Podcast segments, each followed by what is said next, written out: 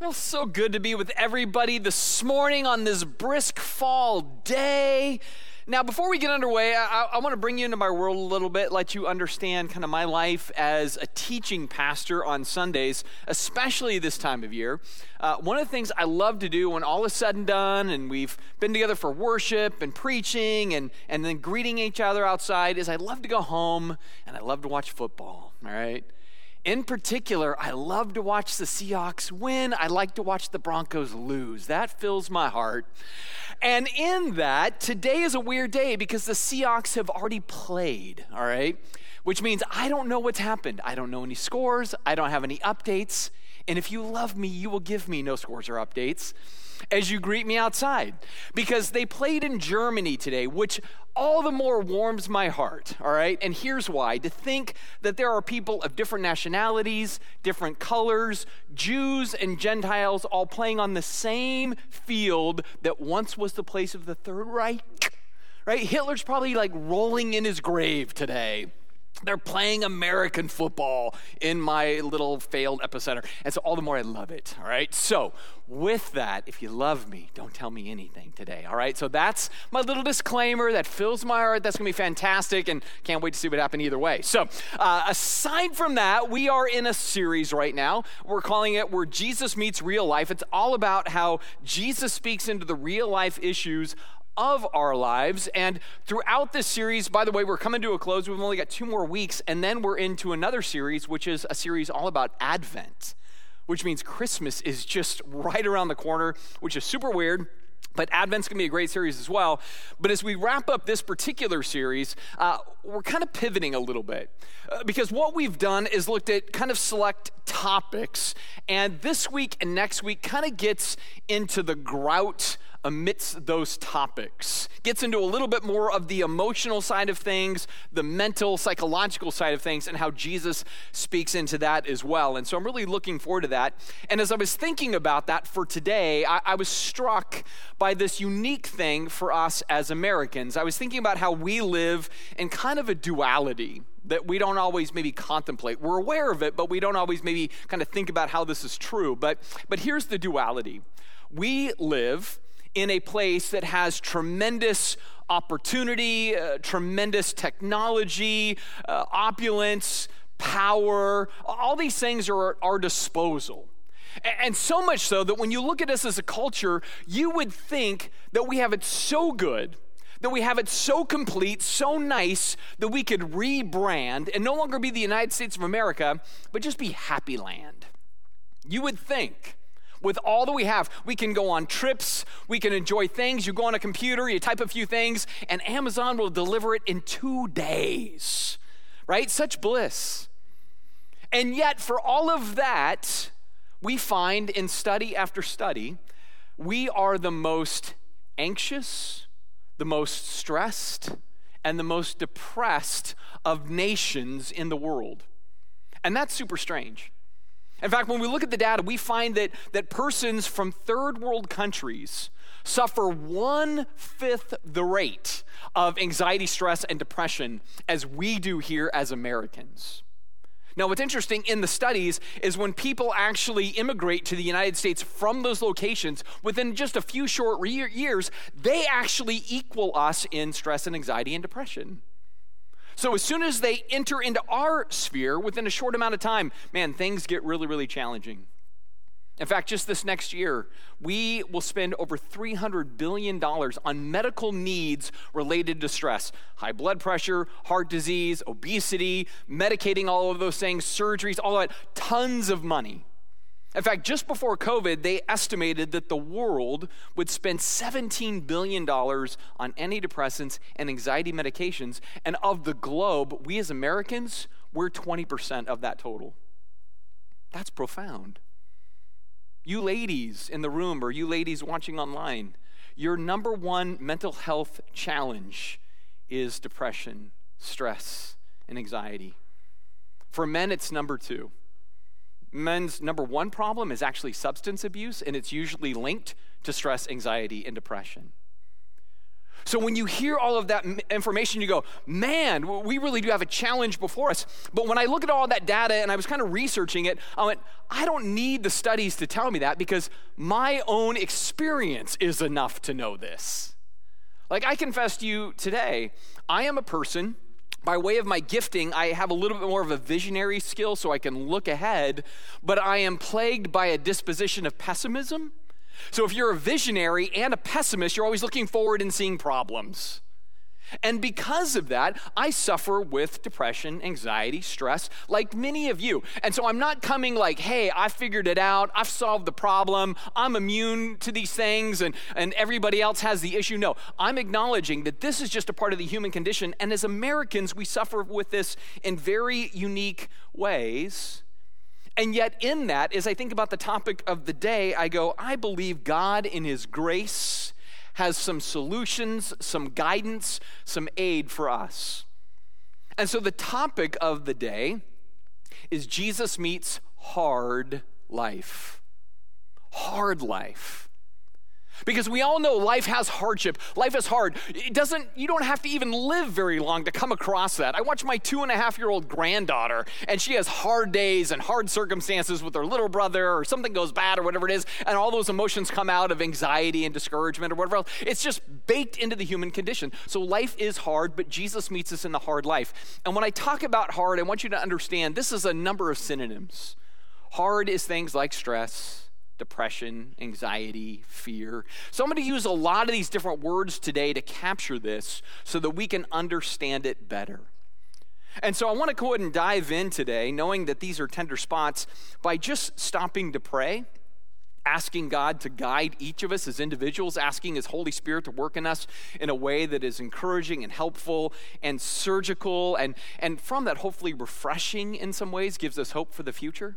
And so, if right now you would join with me, that would be awesome as we kind of settle our hearts and get underway. Jesus, I, I, do thank you that you are the God of all comfort who comforts us in hardship and challenge and turmoil. You walk with us in the pains of life. And I pray that today, as we're looking at a number of different things around this, that you will give us encouragement guidance, a sense of hope as we deal with these things, and reminder that it's a journey and that we must walk with you in that journey.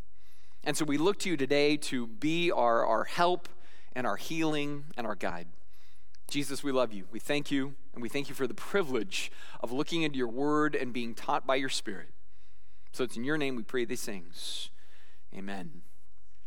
So um, it's interesting. I, I wanted to start with a non football disclaimer. I wanted to start with the honest disclaimer here of um, my position, my job, my training is that of a theologian. Uh, I'm a pastor.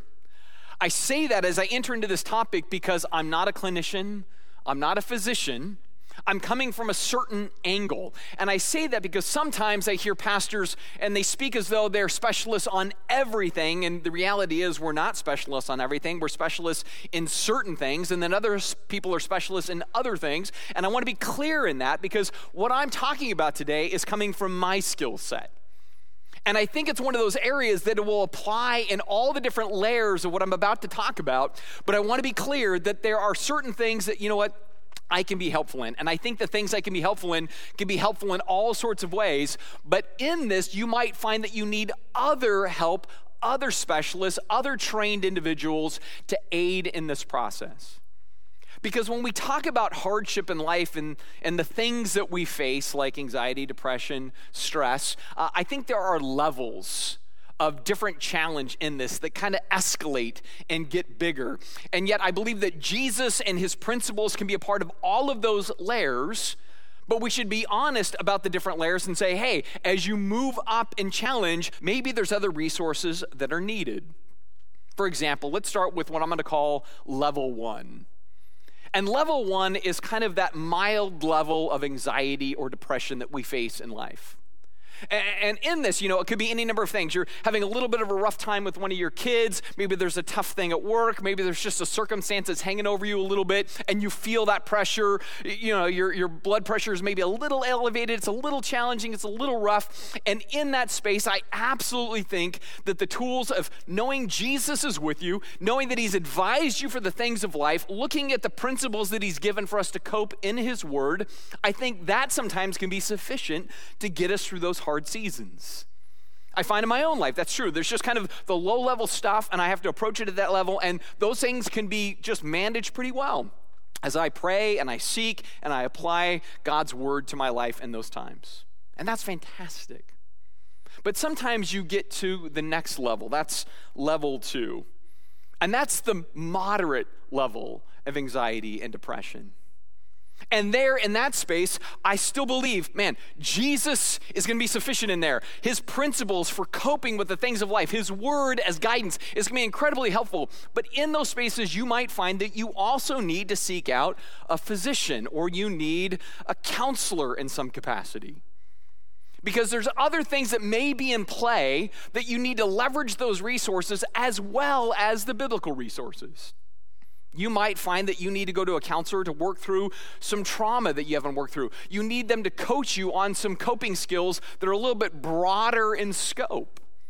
Maybe you need to go to a physician and just go, man, is there something going on with my body chemistry? See, I've experienced both of these things recently in my own life. And so, for the first time ever, ever in my life, I went to a professional counselor this year. There was just this particular area that I was stuck. I didn't know how to address it, how to figure it out. I just needed an independent source to kind of sit down and, and work through those things. And we had these three sessions, and it was so helpful and so enlightening. And, and that's all I kind of needed for that. But man, it was really, really just an eye opener and released a lot of stress at that moderate level. Also, recently, I've been struggling with some kind of fogginess and uh, weird sense of kind of despair. Especially, I wake up in the morning and I would just be like, felt like the world was coming to an end and I didn't know why. And, and then I was just stressed throughout the day because I didn't want that despair to hit the next day. And there was just all these things going on. And so finally, I went to the doctor and I'm like, hey, can we just do a full blood screening and see if there's something going on with me? Found out my cholesterol is a little high, my vitamin D is very low and my thyroid is off. And from that, it was like, oh, hey, this kind of creates some of those feelings. And so sometimes the things that we sense and feel, the stress, the anxiety, the hardship, may be something biologically or chemically that's going on with us. And so you need that moderate level. But then sometimes, man, there's the real severe stuff. And that's Jesus plus the tools. But you also might need a specialist. You might need treatment. Maybe you go and you find that you're struggling with bipolar disorder, or you go and you have a problem with an eating disorder, or some kind of substance abuse problem to cope with the problems of life. Maybe you have PTSD or whatever, like can be all sorts of things, and you need a specialist to guide you. You need uh, some system to bring freedom. See, in all these categories, what I still know is that Jesus is to be embedded in all of those times.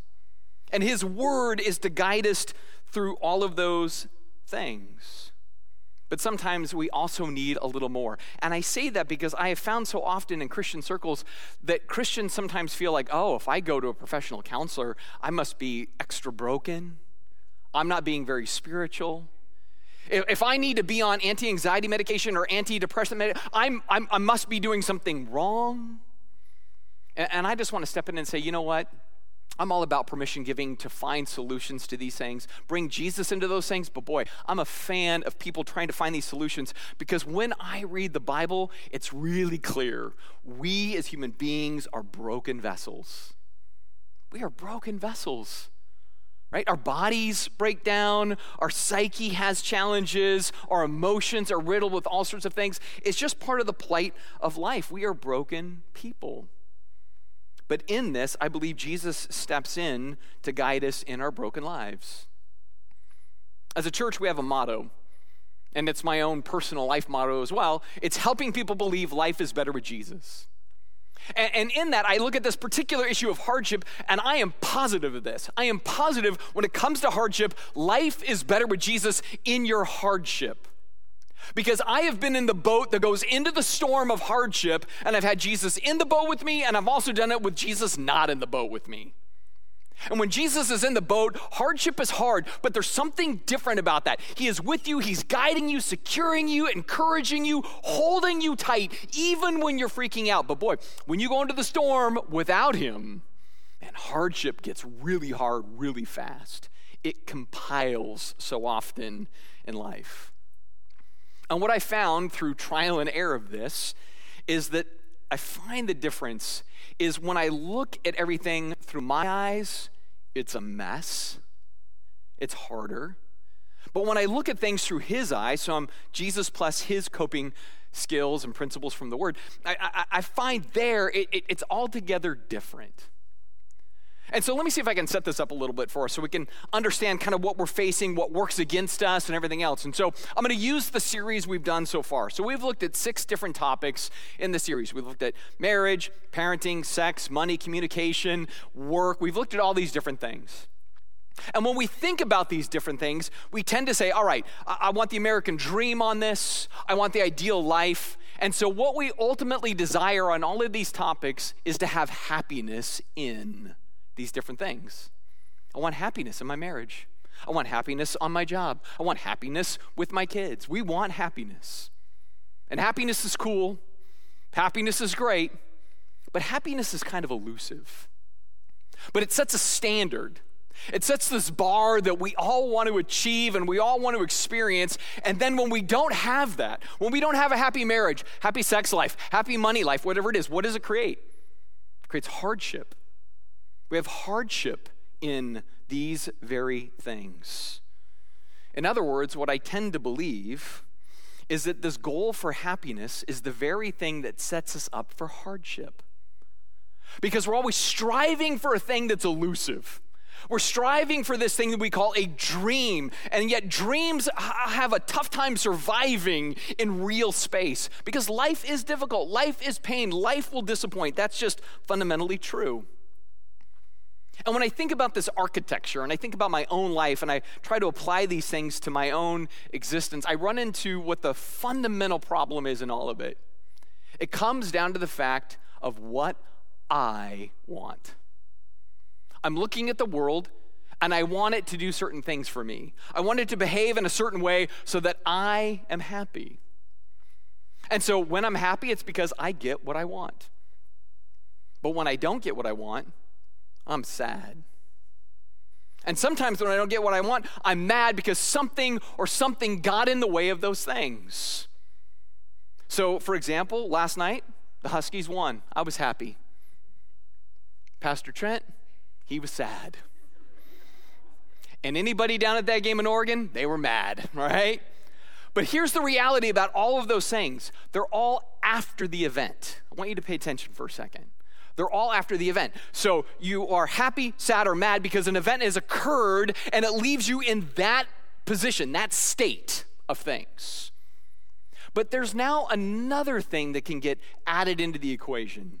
And I'm going to use the word anxious.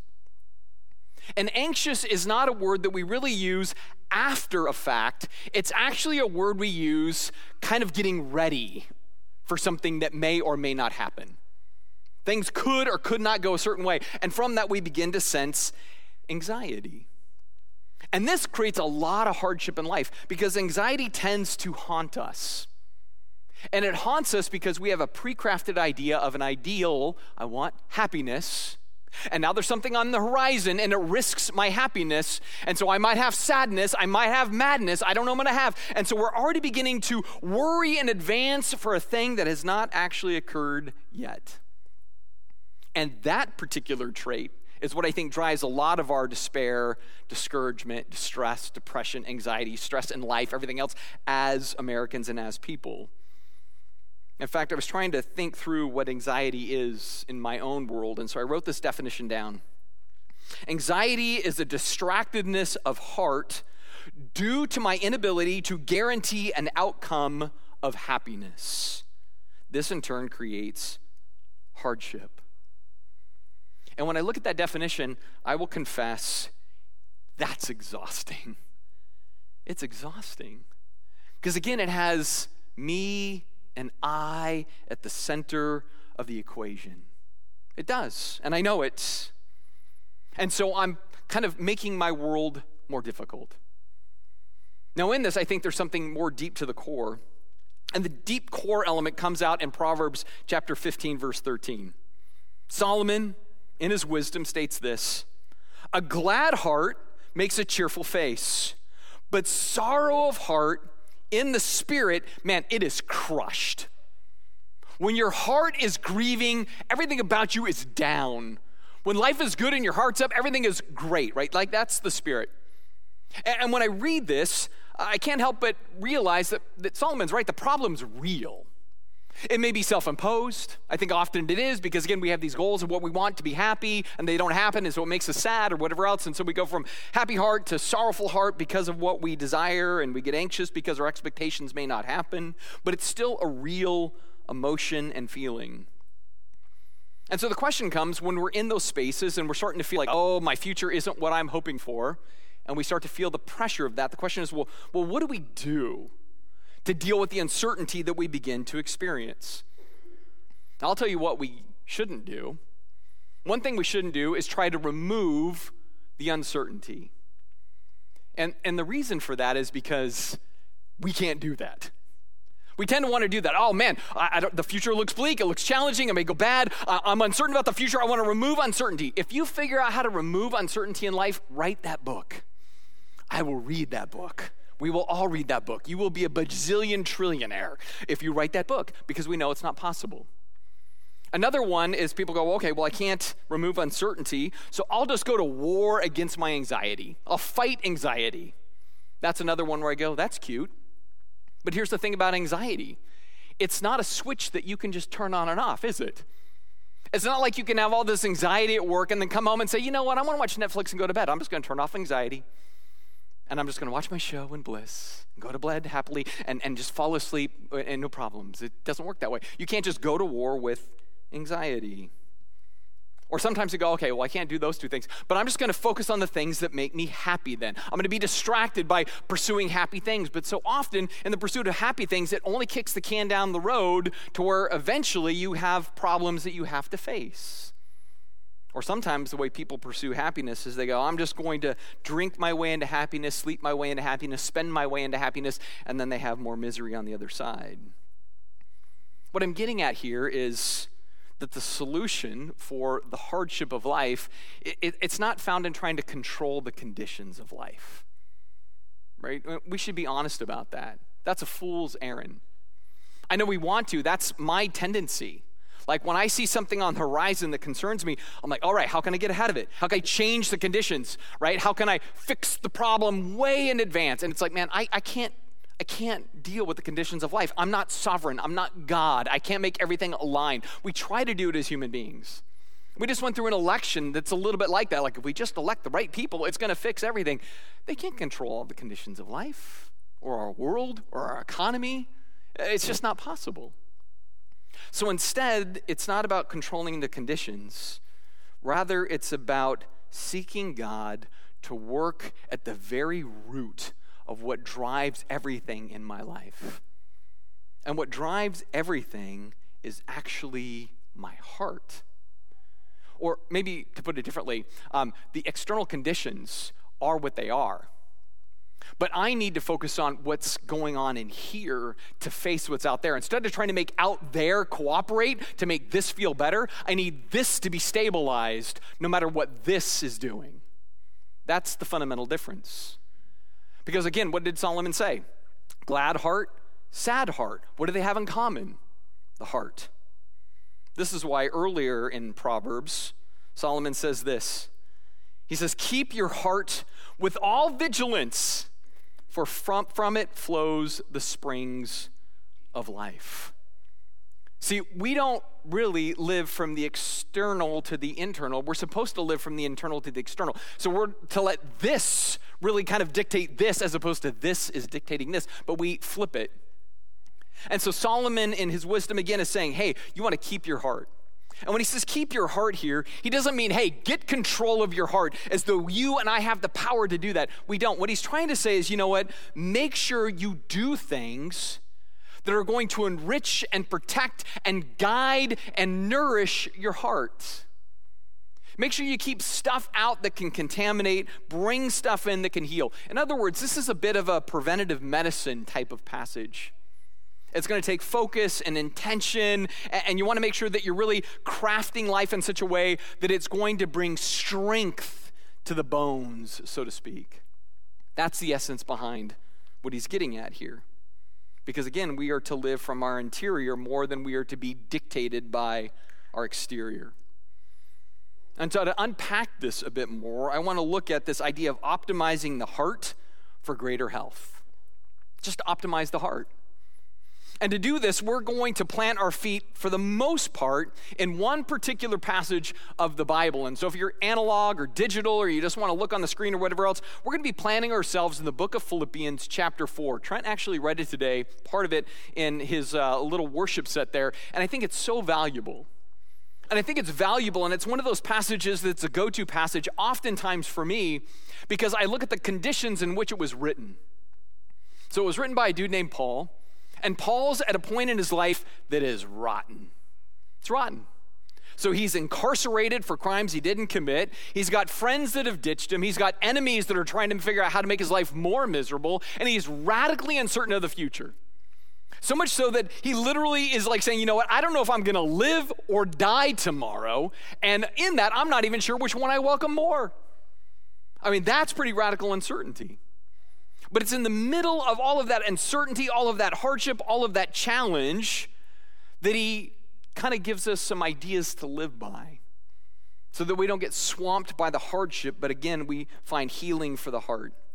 And so here's how he opens up in chapter 4, verse 4. He says, Rejoice. Rejoice in the Lord always. Again, I say to you, rejoice. Here's why I love this. Now, sometimes I hate this because in my hardness, I don't want to do this. I'd rather wallow, complain, gripe, moan, freak out. But what I love about this is he's not saying, hey, feel joy. He's not telling you what to feel. Like sometimes when you're down, you have a friend that says to you, hey, just perk up. You're like, hey, just shut up. Because honestly, like, if I could just perk up, pal, I would. But it's not that simple. Again, our emotions are a weird thing. They're not switches we can flip on and off. But Paul doesn't say, hey, perk up. He says, rejoice. He doesn't command an emotion, he commands an action. And this is very therapeutic in my mind. Not just good and biblical, it's therapeutic. Because there are times in my world where, in stress or whatever else, I, I, I, feel that kind of anxiety monster coming up my back and coming over the top of my disposition. And in those spaces, if I just decide I'm going to wallow, I'm going to weep, I'm going to whine, or whatever else, I just kind of get stuck in that place and I fall in on myself. It's terrible. But when I go, wait, okay, I'm feeling it, so I'm just going to go get in the car, I'm going to take a drive, and I'm just going to start rejoicing out loud. I'm going to start talking about all the great things God has done, all the, the, the, great things He's accomplished in the world. I'm going to talk about His character, His love, His grace, His goodness, His care, His compassion. Like I just start rejoicing. It's like you, you open a vent and it just releases the pressure that you feel. And I don't understand the full dynamic of that, but I know it in my own life. When I don't do that, everything gets weighty. And when I do that, even though the problems haven't gone away and the concerns about the future are still there, there's just something that releases this heaviness.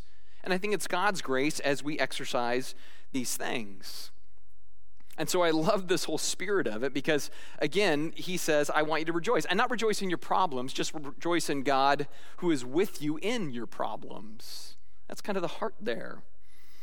And so I kind of consider this this act of defiance. I'm going to rejoice when I would rather worry. So it starts with that. But then Paul continues he says, Hey, I don't want you to be anxious about anything. And when I read that, I always wonder the tone Paul had in his thinking when he writes it. Like, that's one of the weird things about me. I read the Bible a lot, and I'm always curious about that idea of tone. In other words, is the Spirit like, hey, you guys, don't sweat it? Or is he like, don't worry about it, no sweat? Or is he like, don't you dare fall into anxiety and worry about stuff? Like, is it a warning? Is it a scolding? Is it a command? Is it an encouragement? What is it? Well, when we look through the New Testament, we find this word anxious doesn't come up a ton. But, but when it does, it kind of gives us some sense of maybe how we can understand it. And so, if we backtrack from Philippians and we go into the Gospel of Matthew in the Sermon on the Mount, we find that Jesus speaks a ton about anxiety. Eats up a big chunk of chapter six to talk about it. He's like, man, don't get anxious about economy, money, food, clothing, shelter. It's easy to get wrapped up in that stuff, but unbelievers do that. You believers, you're not supposed to be that way. Like, that's his whole section. And he says something about anxiety that I think is incredibly helpful. He says, I tell you, do not be anxious about your life. Which of you, by being anxious, can add a single hour to his span of life? Now, when Jesus says this, again, thinking about tone, I'm like, is he saying, hey, don't fall into the sin of anxiety? And, and, you know what? Sometimes I think anxiety can be sinful. I think depression can be sinful, but it's not always sinful. It's not automatically sinful. And part of the proof I have of that, we're going to see in a minute, is that Jesus was a man of sorrows, acquainted with grief. Jesus was discouraged. Jesus was depressed. Jesus was anxious. You'll see all of those elements.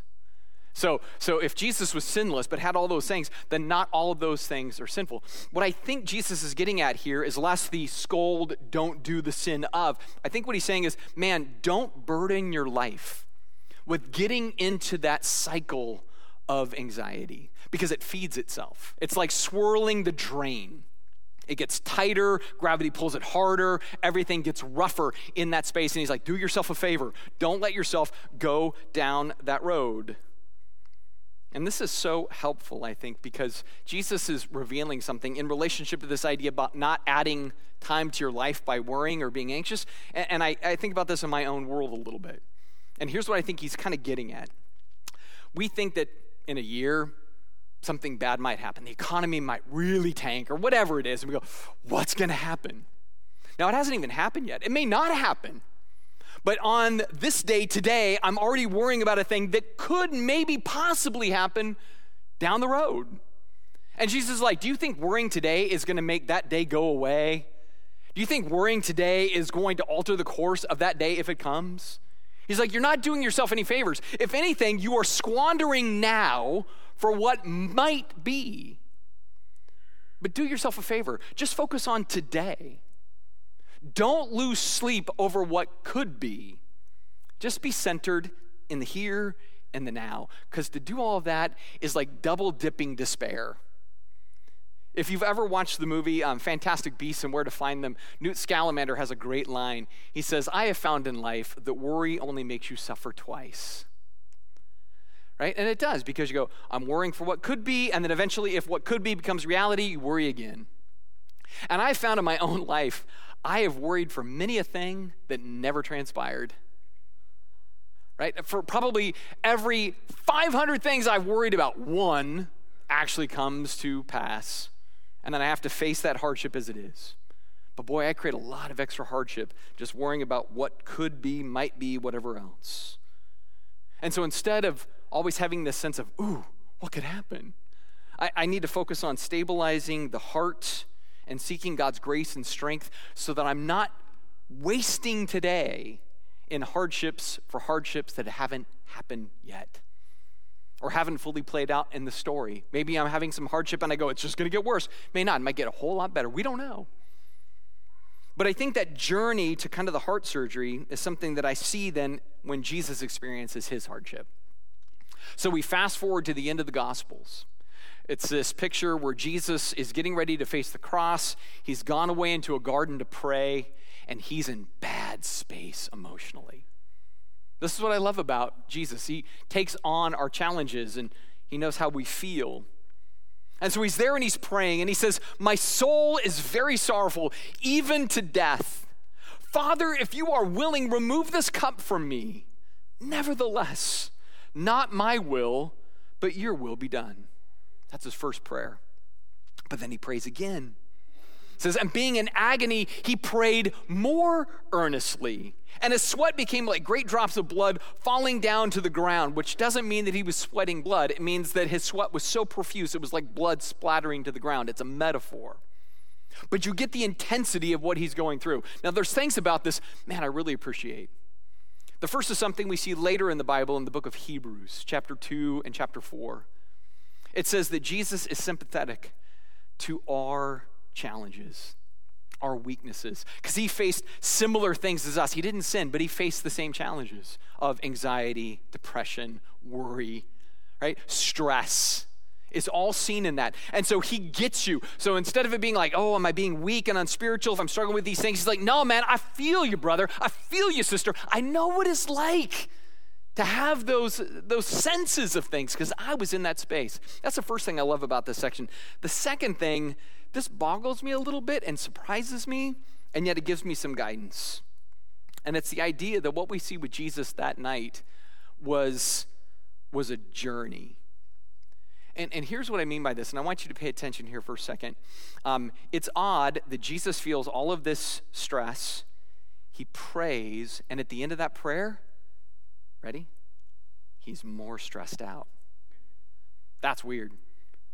That's why in greater agony, he prayed more earnestly. And the end of that prayer, guess what? He's still really stressed out and anxious and in despair. And he prays a third time. And it seems that by the end of the cycle, that's when it releases. But that is a huge encouragement for me. I don't know why it works that way. But it's a good reminder to us because sometimes we go, man, I'm having a hard time. God, I've prayed to you. I prayed once, nothing happened. So now I'm just going to go ahead and get in the boat by myself and go into the storm of worry. But see, Jesus, it's like every time he, he enters, it gets harder and harder and harder until it breaks loose. It kind of gives it that reminder of, of don't quit. And as, even as you're doing right things, it may feel even tougher doing the right things to keep pressing and moving and driving forward. But then I also see how he confronts his agony of soul.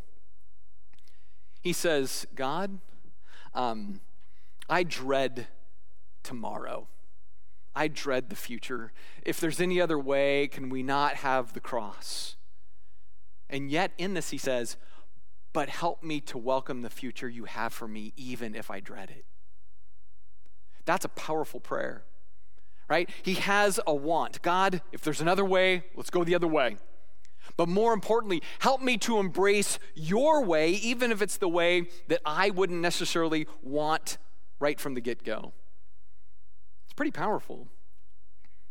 So he goes through this journey, does these things, says, God, here's what I desire, but God, what I desire more is what you desire. And by the end of this, it says, when he rose up from prayer, he came to the disciples. When it says he rose up, by the way, kind of in the original language, it's not just he stood up, but there's this sense of stiffened spine, resolve. Something's changed. The dread, the anxiousness, the, the fears that are there seem to alleviate after this process of the night, and the angels come and strengthen him. But while he is ready, he found the disciples sleeping in sorrow. They didn't undertake the journey, right? They are exhausted from grief, it says in the New Living Translation. And so he says to them, Why are you sleeping? Have you ever been so discouraged and depressed, you're like, I just want to go to bed? I just want to put my head under the covers and pretend like none of it exists. That's what these guys are doing. So Jesus did the hard work of reinforcing the heart. They did the easy work of just going to sleep, and now they're all awake. They're all off to the next tough thing. Some are ready and some are not. Jesus is prepared, they're ill equipped. Just reminds us that, man, no matter what the future is going to bring, we have to, in the present, make decisions that prepares us for whatever the future is. More than worrying about it, we need to prepare for whatever might come. And so Paul says, hey, don't be anxious about anything. But now we're going to speed it up. He says, But in everything, by prayer and supplication with thanksgiving, let your requests be made known to God. This is good because he says, instead of putting all the energy into the worry, into the stress, into the anxiousness, man, instead, here's what I want you to do itemize what you ask, are asking God to do. Pray about the things that you need. But in this, he also says, and be thankful. And that's a critical part of this formula. Because see this as a formula, right? So rejoice as opposed to just complain. And then don't get anxious, but instead pray. But as you pray, be thankful. And again, you don't have to be thankful for the conditions you're in, but be thankful to the God that you serve, the God who is with you. Even if he feels maybe a little distant, even if he feels a little silent, you continue to be thankful to him. So it's prayer and it's resistance of rejoicing and it's thankfulness. And as we do this, we're not necessarily just saying, God, the only way you're going to come through for me is if you change the conditions to the way I want it. Instead, what we're praying is, hey, God, I would love it if you change the conditions. But if you don't change the conditions, it's okay because I am in part, if not in the majority of why I'm praying, I'm doing this so that you are with me and I have a sense of you in what I face in the hardship of life. See, Paul says all of this rejoice, don't be anxious, be prayerful, be thankful. And from this, he says, the peace of God, which surpasses all understanding, will guard your hearts and your minds in Christ Jesus. Go back to what I said at the beginning. Solomon actually says, Hey, your heart is the wellspring of life. Be vigilant with the heart. And now, Paul, all this time later, says, All right, you want to know how you guard your heart? What I've just listed out. That's the way you guard your heart. And if you guard your heart in this way, the peace of God will be deposited into your heart to protect it, into your mind to shield you. So good because all the time is how God can guard you in peace. All the time. Regardless of the external conditions, He can secure the inner person. And then Paul doubles down on this. He says, finally, brothers, whatever is true and honorable and just and pure and lovely and commendable, if there's any excellence, if there's anything worthy of praise, man, think about these things. Plant yourself in those ideas. He says, practice these things, and the God of peace will be with you. See, this is so good. He's, saying, keep the stuff out that can contaminate, draw the stuff in that can heal. And not only will you have the peace of God, you will also have the God of peace. Do you see how Paul reverses that? You'll have the peace of God, but also you will have the God of peace to focus you, to strengthen you, to remind you.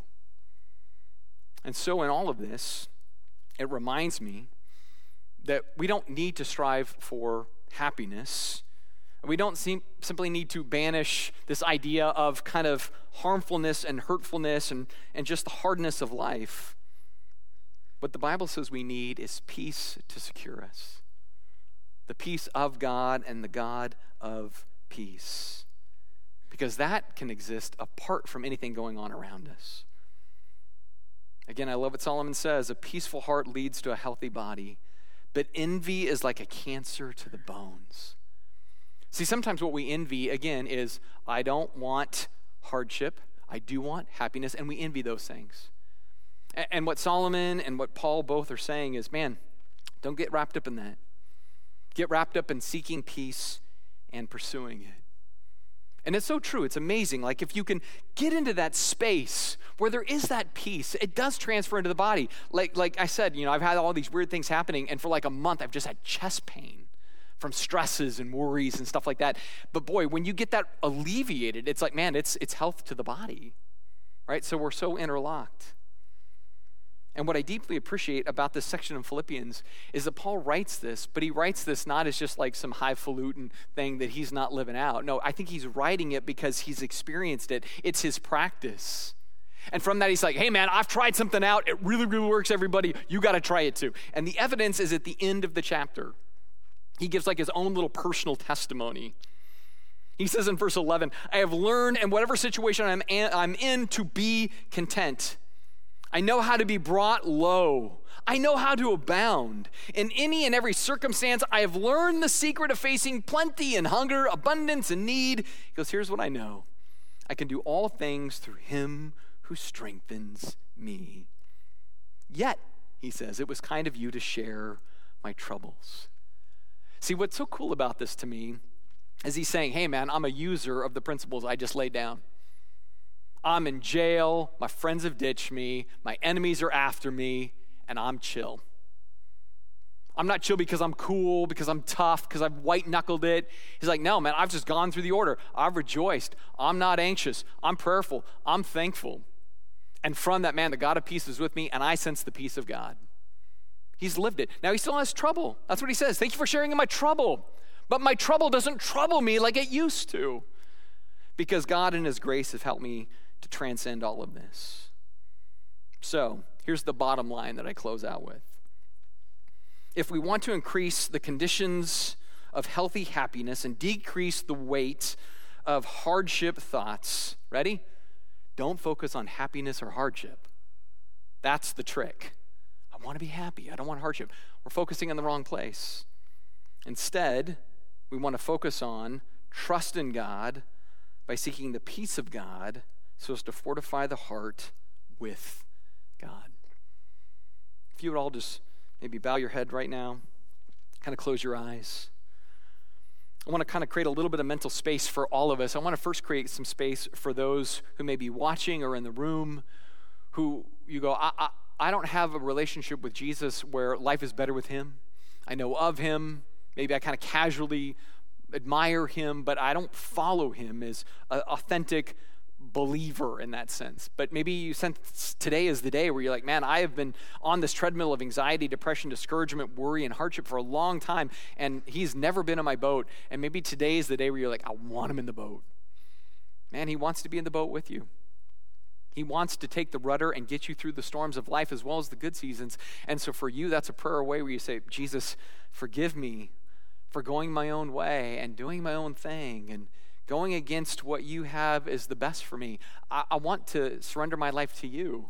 I believe you died and rose to rescue, and I want to be rescued by you. You make that your prayer and your way, He receives you. And today, if you make that your prayer, we want to know that you did. We'll have a number on the screen when you uh, kind of open your eyes and we get ready for our last song. And just text that number and say, I decided to follow Jesus today. We would love to hear that, and we'd be thrilled by that news. As for the rest of us, I just give us the encouragement that maybe today you feel all of those feels that I was talking about. And and for us then it means, hey, I need to just apply Paul's formula. Maybe on your way home today or just in your mind today or even as we go into the next song you go, "All right, I'm going to rejoice because that is my rebellion against discouragement." I'm going to pray, I'm going to seek, I'm going to thank. I'm going to push out the impure stuff. I'm going to bring in the pure stuff. And from that, I'm going to have the peace of God and the God of peace. Jesus, help us.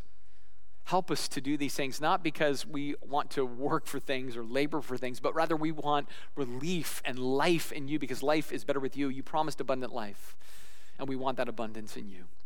We thank you, Jesus, and we praise you in your name. Amen.